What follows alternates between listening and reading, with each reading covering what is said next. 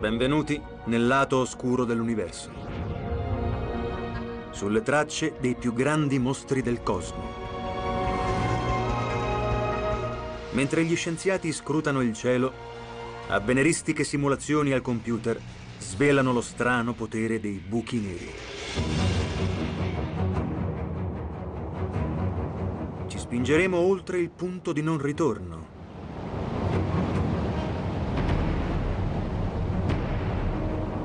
verso l'ultima frontiera dello spazio.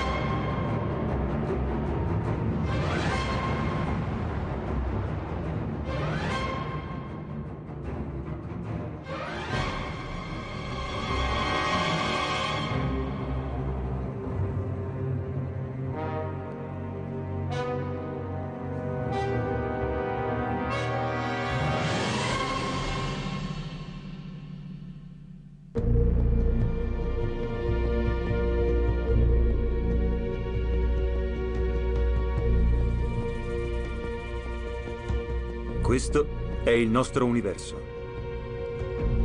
La Via Lattea è solo una delle oltre 100 miliardi di galassie del cosmo. E il nostro Sole è soltanto una delle oltre 100 miliardi di stelle della Via Lattea.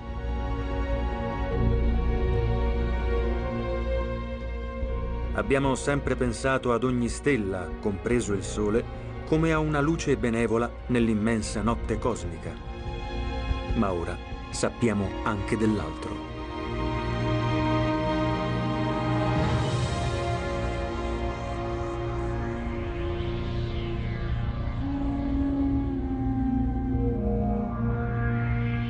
L'universo può produrre una violenza che va oltre ogni comprensione. Forze capaci di ridurre spazio e tempo a brandelli. Oggi affronteremo un viaggio nel lato oscuro, fino al cuore di un buco nero.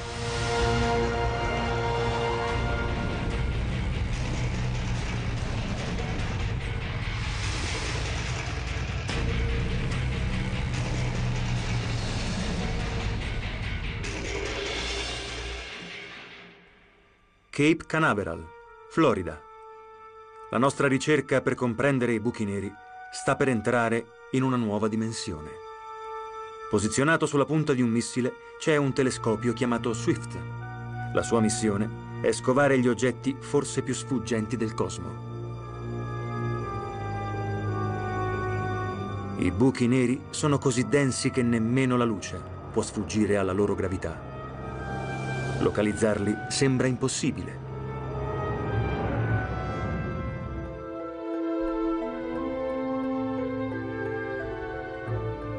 Come trovare qualcosa che è nascosto nel buio? Cercando i segni che ne tradiscono la presenza. Gli strumenti di Swift sono progettati per registrare scariche di radiazione ad alta energia. I raggi gamma non penetrano l'atmosfera terrestre, ma quassù, nello spazio, Swift ha un punto di vista privilegiato. L'emissione di questi raggi segnala la nascita di un buco nero, ovvero quando una grande stella muore con un'esplosione gloriosa detta supernova.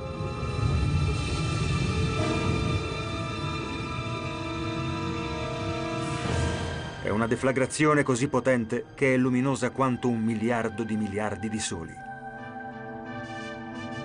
Ciò che innesca questa catena di eventi è la forza che domina il cosmo. La gravità. Gli scienziati vedevano la gravità come una sorta di misterioso potere che i corpi celesti, come il Sole, proiettano nello spazio.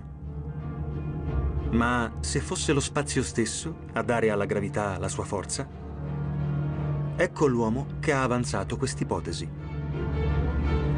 Per Albert Einstein, lo spazio è un tessuto flessibile e quadridimensionale, da lui ribattezzato spazio-tempo.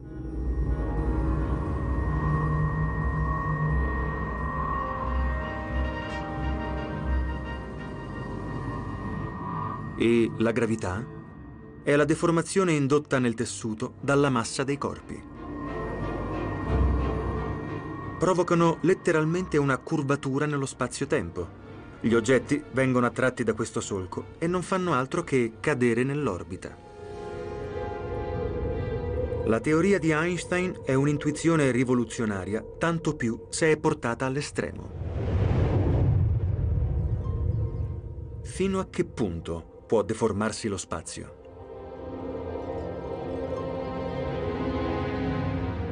Gli studiosi hanno trovato la risposta in uno specifico tipo di stella dalla massa oltre 25 volte quella del nostro Sole. Si è meritata il suo nome, supergigante rossa.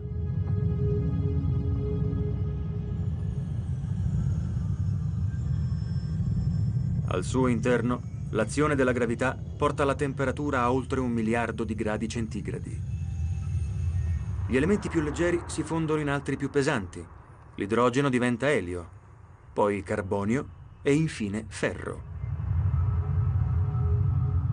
Il nucleo diventa così pesante da ripiegarsi su se stesso. Allora il collasso del nucleo emana un'onda d'urto che si propaga all'esterno. La stella sprofonda all'interno dello spazio-tempo, mentre un buco nero si forma nel suo centro e la gigante diventa una supernova.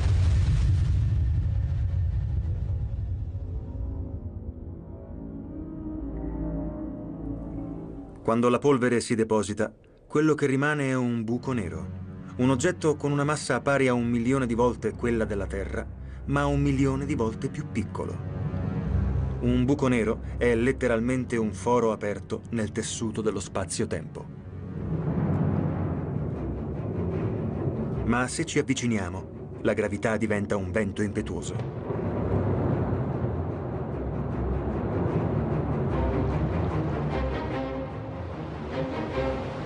È come solcare un fiume in piena che vi trascina sempre più velocemente verso una cascata. Più ci avviciniamo, più la corrente aumenta. Si procede verso il punto di non ritorno. Nel linguaggio dei cosmologi è l'orizzonte degli eventi.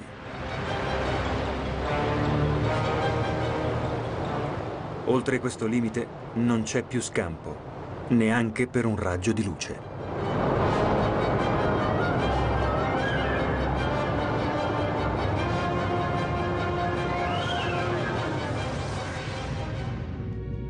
Ma la gravità arriva anche oltre. Sembra che esista tutta un'altra razza di buchi neri nel cosmo. Osservando le galassie oltre la nostra Via Lattea, gli astronomi hanno scoperto che quasi tutte hanno al loro centro un immenso buco nero. Ce n'è una che spicca sulle altre. È stata chiamata M87 e ha un buco nero con una massa pari a 4 miliardi di volte quella del Sole.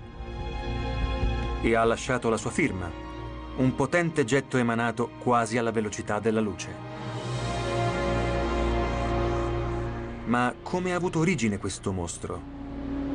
Per scoprirlo, rimandiamo indietro l'orologio cosmico di 14 miliardi di anni, fino alla nascita dell'universo.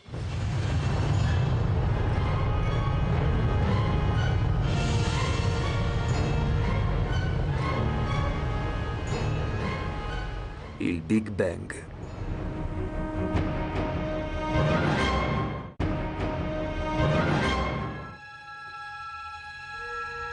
Per capire da dove hanno avuto origine gli enormi buchi neri, gli scienziati hanno ricreato gli albori dell'universo con delle complesse simulazioni al computer che permettono di ripercorrere il lungo e costante processo di formazione delle galassie. In principio, la gravità domina il cosmo e comincia a inglobare i gas primordiali.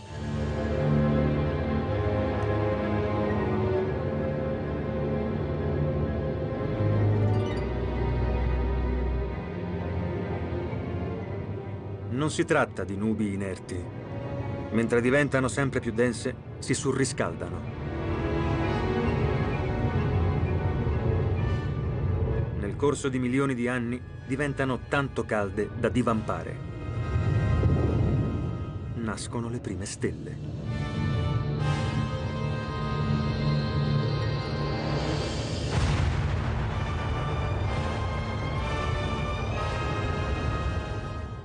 Terminano il loro ciclo in potenti supernove, mentre i nuclei collassano a formare buchi neri.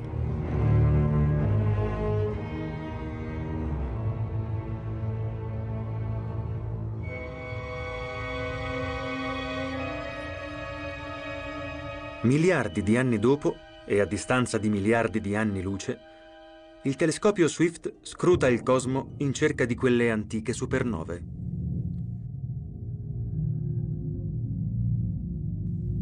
Questo ci aiuta a capire che ne è stato di quei buchi neri formatisi sulla loro scia. Gli astronomi credono che alcuni si siano ingranditi facendosi strada verso il centro delle galassie ospitanti, dove hanno fatto letteralmente il pieno di gas e stelle. Alcuni buchi neri sono diventati ancora più grandi inglobandone degli altri. Questa simulazione al computer ricrea una collisione tra galassie, un atto che va in scena ormai da oltre 2 miliardi di anni.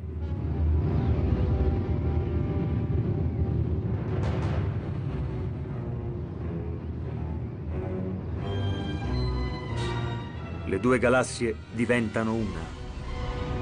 I buchi neri al loro centro si fondono in un'unica centrale nucleare di dimensioni straordinarie.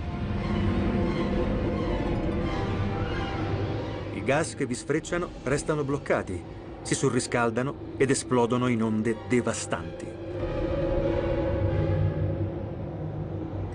Le onde d'urto dei buchi neri supermassicci possono viaggiare per migliaia di anni luce nello spazio.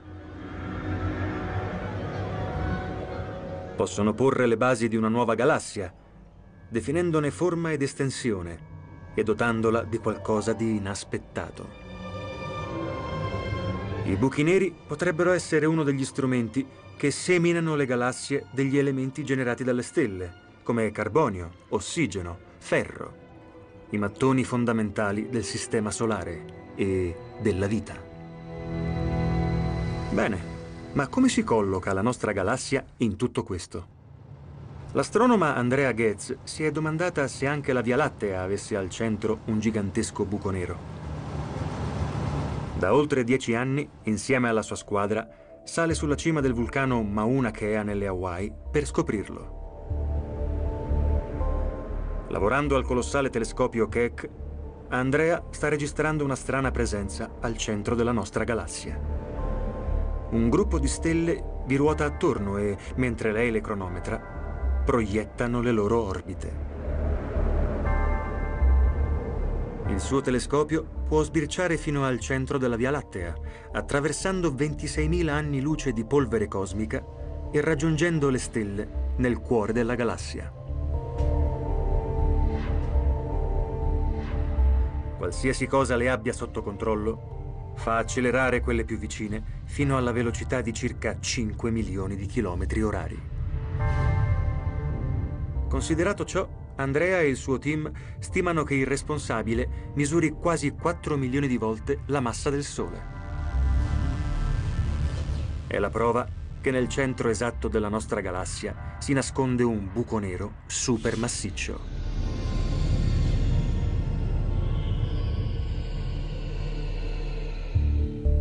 Andrea ha confermato la presenza del buco nero senza averlo mai visto quindi viene da chiedersi che aspetto abbia visto da vicino.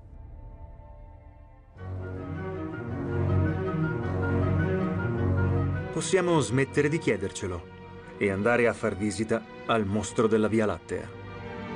Nessuna astronave avrà la possibilità di raggiungerlo a breve, ma questo non basta a fermarci. Ce la faremo grazie alle ultime osservazioni del telescopio spaziale e alle simulazioni del computer.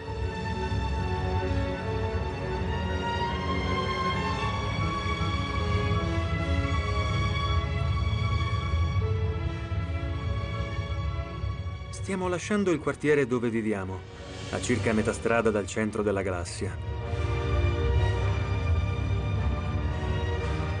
La Via Lattea si estende davanti a noi. È talmente vasta che un raggio di luce deve viaggiare 100.000 anni per poterla attraversare da un capo all'altro.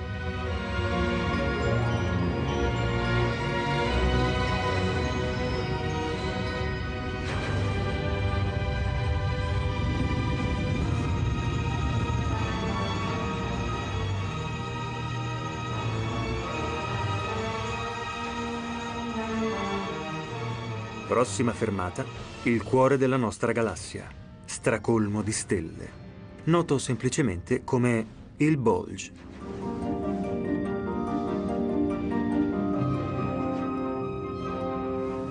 Allontanandoci dal nostro tranquillo quartiere periferico, troviamo sempre più traffico. Davanti a noi appare un grande ingorgo di polvere, stelle e gas incandescenti. E qui è sempre l'ora di punta.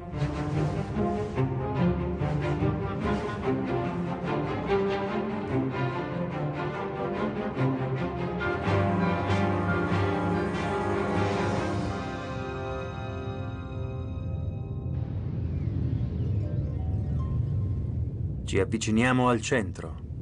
La strada è già cosparsa di macerie cosmiche, resti di supernove e vortici di nubi.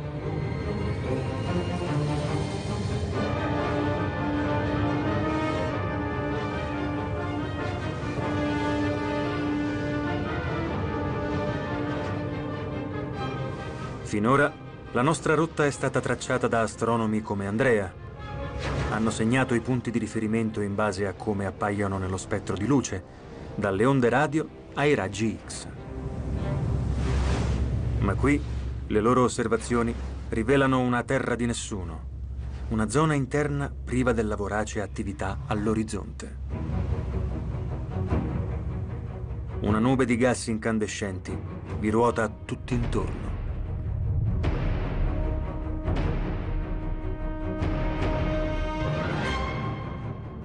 Il buco nero attira i gas all'interno per poi riespellerne la maggior parte. A questo punto c'è qualcosa di strano. Quello che vedete non è il risultato di effetti speciali hollywoodiani.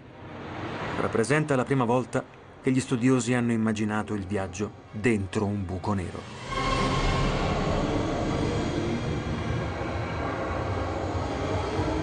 La loro guida è stata Einstein, con la realtà disegnata dalle sue equazioni. Lo spazio qui è così distorto che il buco nero agisce come una gigantesca lente, deviando la luce che vi passa attraverso.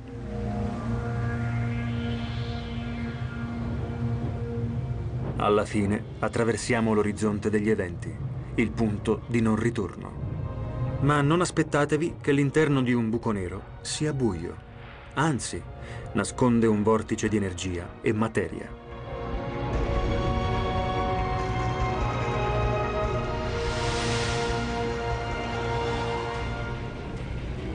Nascosto nel caos c'è un singolo punto in cui la massa del buco nero è compressa, noto come singolarità.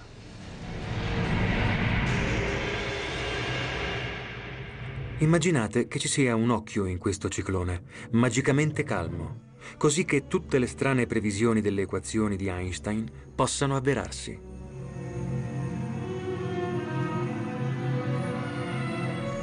Ci troveremmo davanti a un passaggio un'uscita di emergenza spazio-temporale chiamata anche wormhole.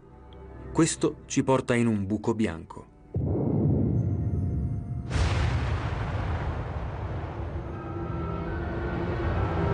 Qui la stessa logica contorta funziona all'inverso. Invece di essere attratte all'interno, luce e materia vengono spinte fuori. Ma dove?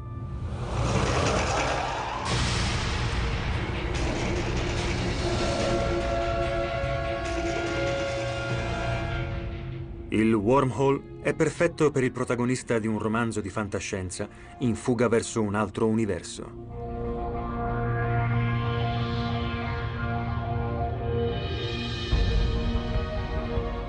Ma la realtà è ben diversa. L'interno di un buco nero è un posto troppo violento perché si formi davvero un wormhole e tantomeno per un'avventura fantascientifica. Parliamo della massima forza della natura Distruzione a un livello per noi inconcepibile. Ma è davvero così? In effetti, è soltanto un meccanismo dell'universo incessante. Tanto tempo fa, quando questo buco nero era giovane, i forti venti che emanava hanno seminato di elementi la nostra galassia. Forse ha contribuito a creare il Sole, i pianeti e gli esseri che adesso guardano il cielo chiedendosi che cos'è un buco nero? La nostra ricerca della risposta sta facendo emergere oscuri misteri e illuminanti scoperte. Segreti, rubati dall'altro lato dell'infinito.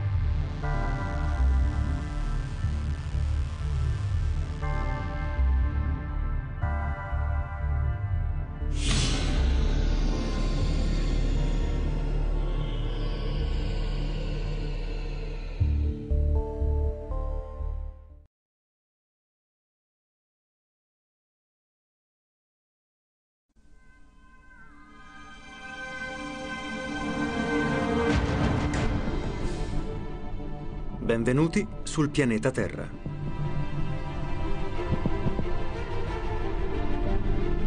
Faremo un viaggio alla scoperta del funzionamento del sistema di sopravvivenza della Terra. Il clima globale.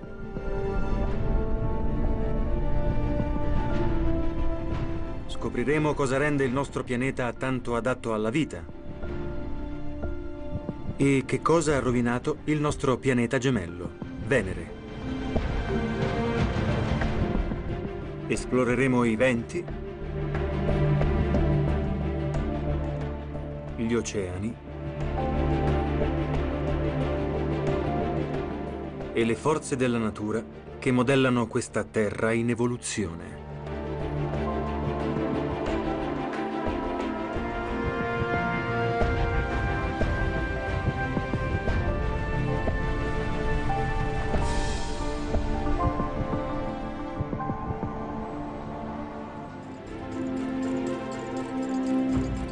Immaginate la Terra come una macchina, un sistema di ingranaggi e motori alimentato dal Sole, batterie incluse. Ma il nostro mondo non comprende un libretto di istruzioni.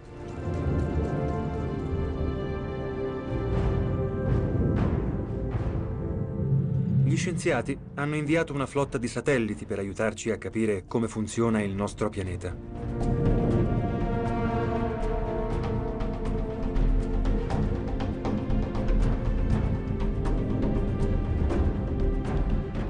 Stanno trovando le risposte sparse in tutta l'atmosfera, in ogni oceano e continente, negli angoli più remoti del sistema solare e anche oltre.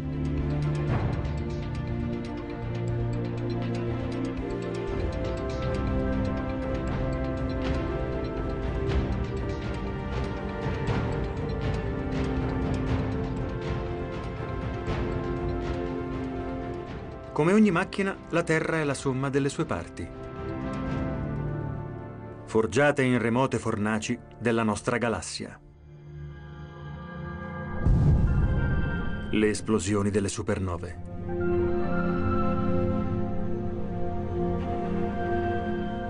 Quando queste antiche stelle sono esplose, hanno inondato la Via Lattea di elementi pesanti, ferro, calcio, potassio, sostanze che compongono anche il nostro corpo.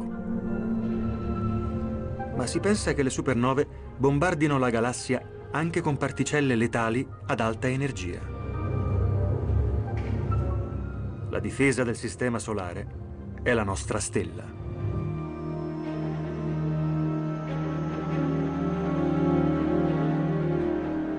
Il Sole agisce da scudo, arrivando oltre l'ultimo pianeta nella sua orbita. Un campo di forze che respinge questi raggi cosmici.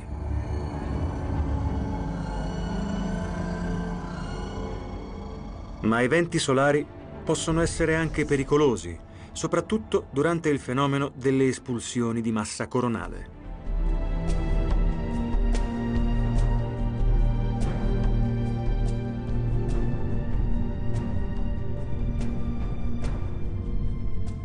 Vedere cosa potrebbe succedere?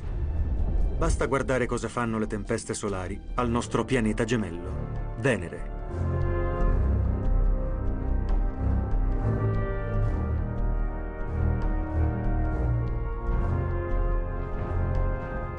Privano la sua alta atmosfera degli elementi più leggeri, idrogeno, ossigeno e la molecola che formano insieme, l'acqua.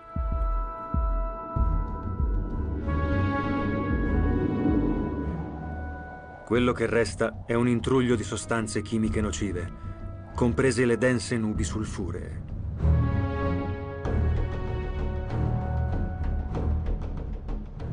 Sulla superficie, l'atmosfera di Venere è soffocata da alte concentrazioni di anidride carbonica.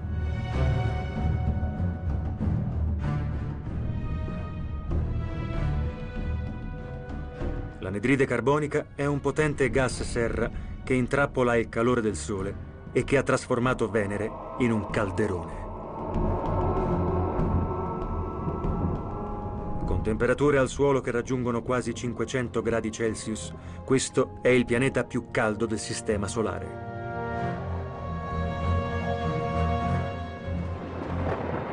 Come ha fatto la Terra a sfuggire al triste destino di Venere?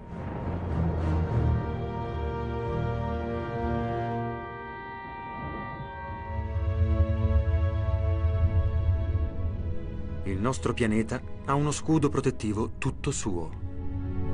Un potente campo magnetico generato nelle profondità del suo nucleo. Ma questa è soltanto la nostra prima linea di difesa.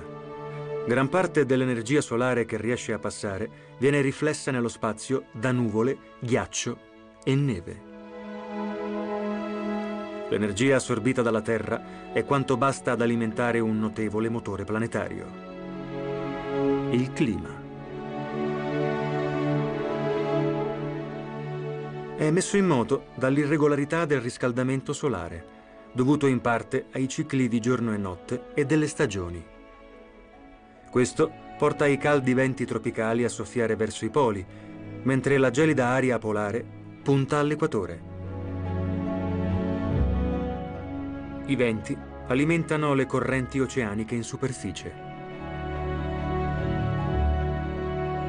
Questa simulazione al computer mostra la corrente del Golfo mentre si snoda lungo la costa del Nord America.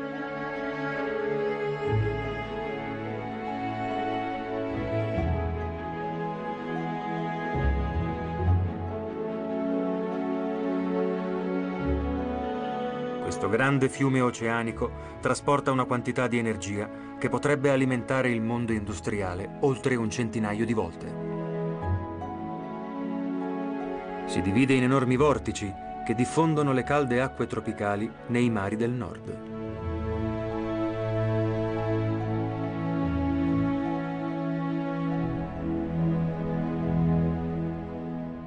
Sotto la superficie si uniscono alle profondi correnti fredde che vorticano intorno a montagne e scogli sottomarini. Il motore climatico della Terra è dotato di numerosi ingranaggi, maree e terre emerse, venti e correnti, con l'obiettivo di equilibrare le temperature di tutto il mondo.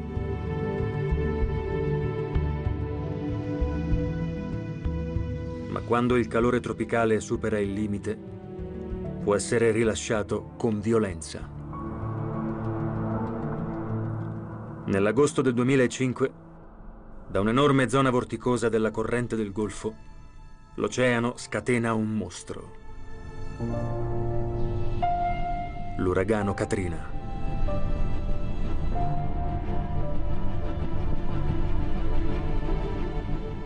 Ecco un modello di Katrina realizzato al supercomputer, uno strumento usato dagli studiosi per comprendere più a fondo le dinamiche dell'uragano. Per rappresentare il flusso d'aria della tempesta, vengono usate una serie di strisce virtuali.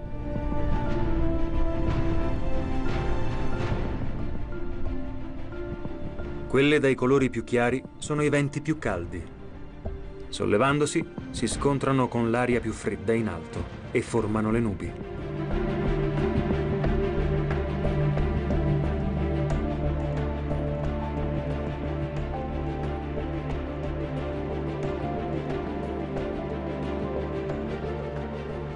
Venti aumentano l'evaporazione dei mari caldi, che assorbono sempre più calore dall'oceano e incrementano la velocità dei venti.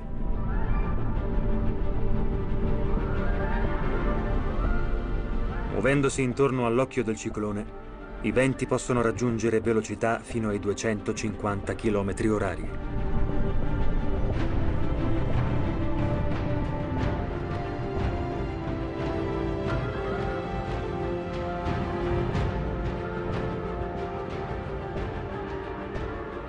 Un uragano della forza di Katrina può liberare ogni 20 minuti tanta energia termica quanto una bomba nucleare di 10 megatoni.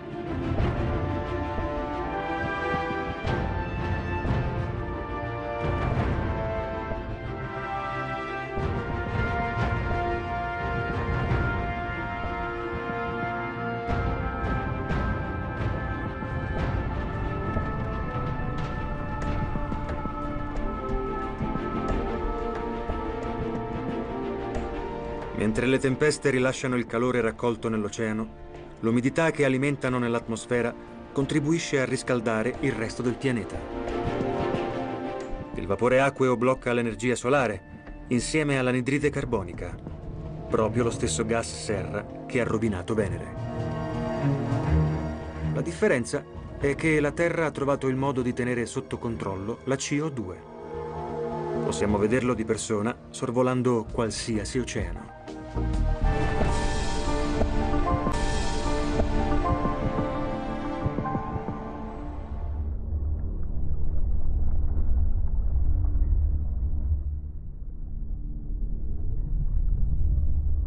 L'elemento speciale che distingue la Terra si chiama vita. Gli oceani ne sono pervasi. Troppo piccolo per essere visto dall'occhio umano, il fitoplancton potrebbe comprendere gli esseri viventi più importanti del pianeta. Assorbono anidride carbonica mentre vengono trascinati nell'oceano dalle onde o riportati in superficie dalle correnti.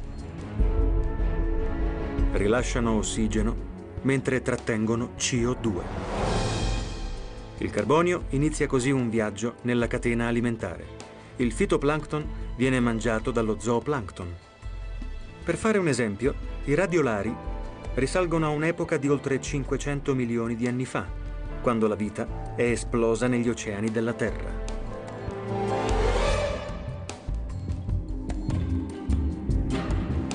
I copepodi sono piccoli crostacei simili a insetti.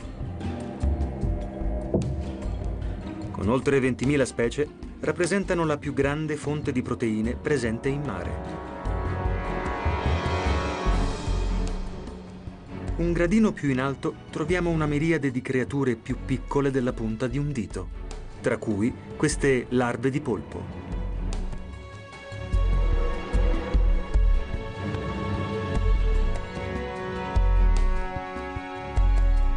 vengono mangiate da pesci più piccoli. Questi, a loro volta, da quelli più grandi, come i carangidi.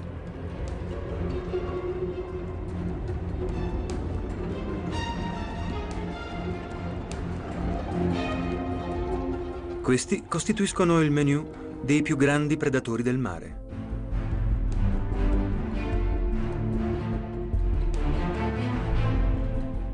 Ad ogni gradino della catena alimentare, il carbonio, che all'inizio formava parte di un gas diffuso nell'aria, viene trasmesso ad animali sempre più grandi. Più grande è il loro corpo, maggiore è la massa di carbonio. Ma una creatura batte ogni record.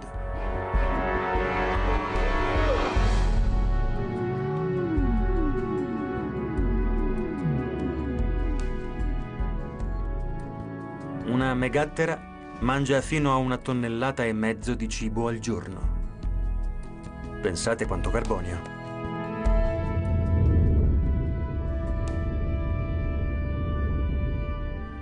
Dalle balene fino al minuscolo fitoplancton, la vita marina fa parte di un sistema globale che rimuove l'anidride carbonica dall'atmosfera per poi rilasciarla gradualmente.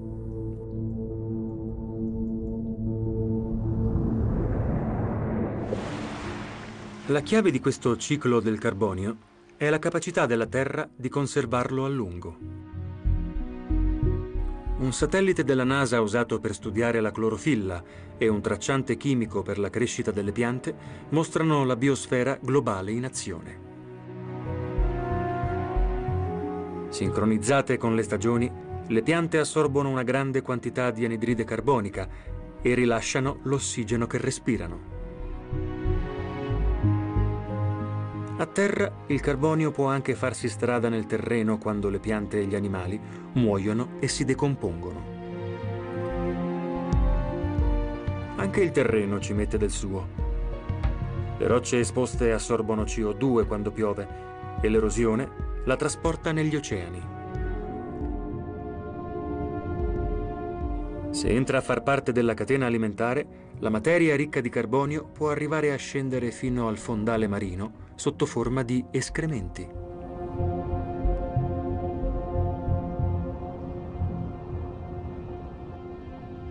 Innumerevoli organismi come la salpa, una creatura simile alla medusa grande quanto un pollice, vivono e muoiono ogni anno.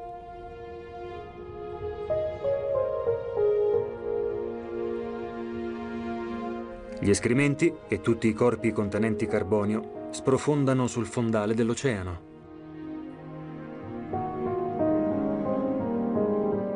E si accumulano, strato dopo strato.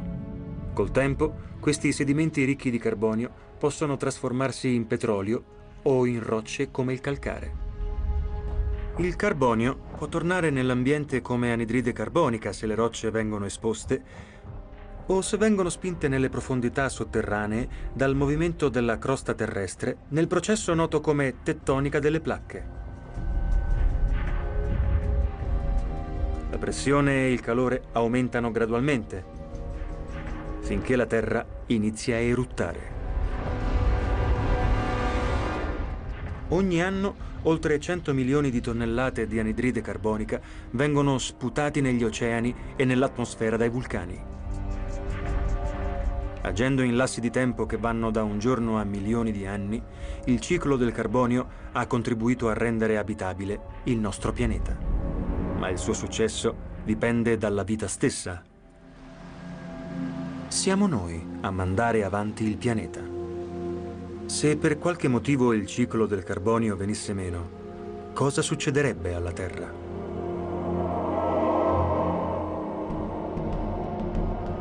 La risposta è in un altro mondo. Venere.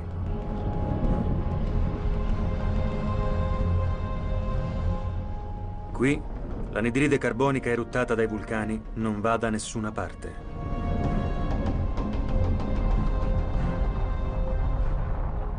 Venere è come una casa in fiamme con le finestre chiuse per sempre. La causa è rintracciabile in parte in quegli incandescenti venti solari.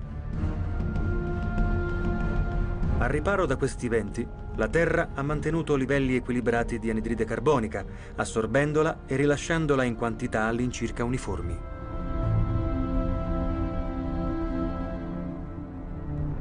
Ultimamente questo equilibrio sta traballando.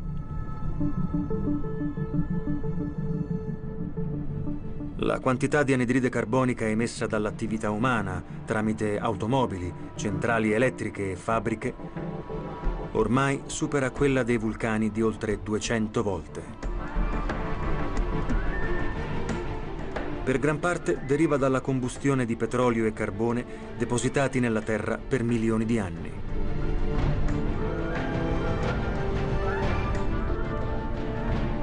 A partire dalla rivoluzione industriale, la quantità di CO2 nell'atmosfera è aumentata quasi del 40%, di cui buona parte negli ultimi 50 anni. Il risultato è che le temperature globali sono aumentate di quasi un grado Celsius. È sufficiente ad accelerare lo scioglimento dei depositi di ghiaccio sulle alte montagne e nelle regioni polari. Dagli anni Ottanta gli studiosi della NASA monitorano costantemente i cambiamenti annuali dell'Artico, scoprendo che abbiamo perso un quarto dell'area ricoperta di ghiaccio in estate. E quello che resta si è notevolmente assottigliato.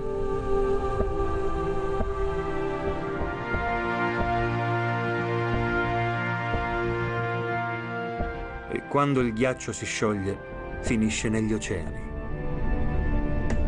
Entro la fine del secolo si prevede che il livello del mare si innalzerà anche di un metro, sommergendo le coste di tutto il mondo.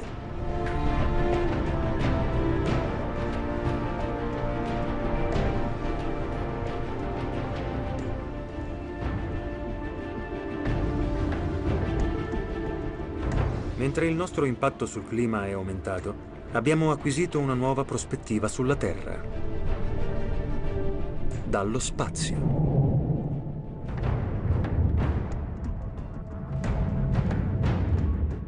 La tecnologia ci permette di fare il punto sugli elaborati sistemi climatici interconnessi che proteggono e sostengono il nostro mondo. Oggi siamo i padroni di un pianeta che sembra svelare sempre più meraviglie di quanto non avessimo mai immaginato.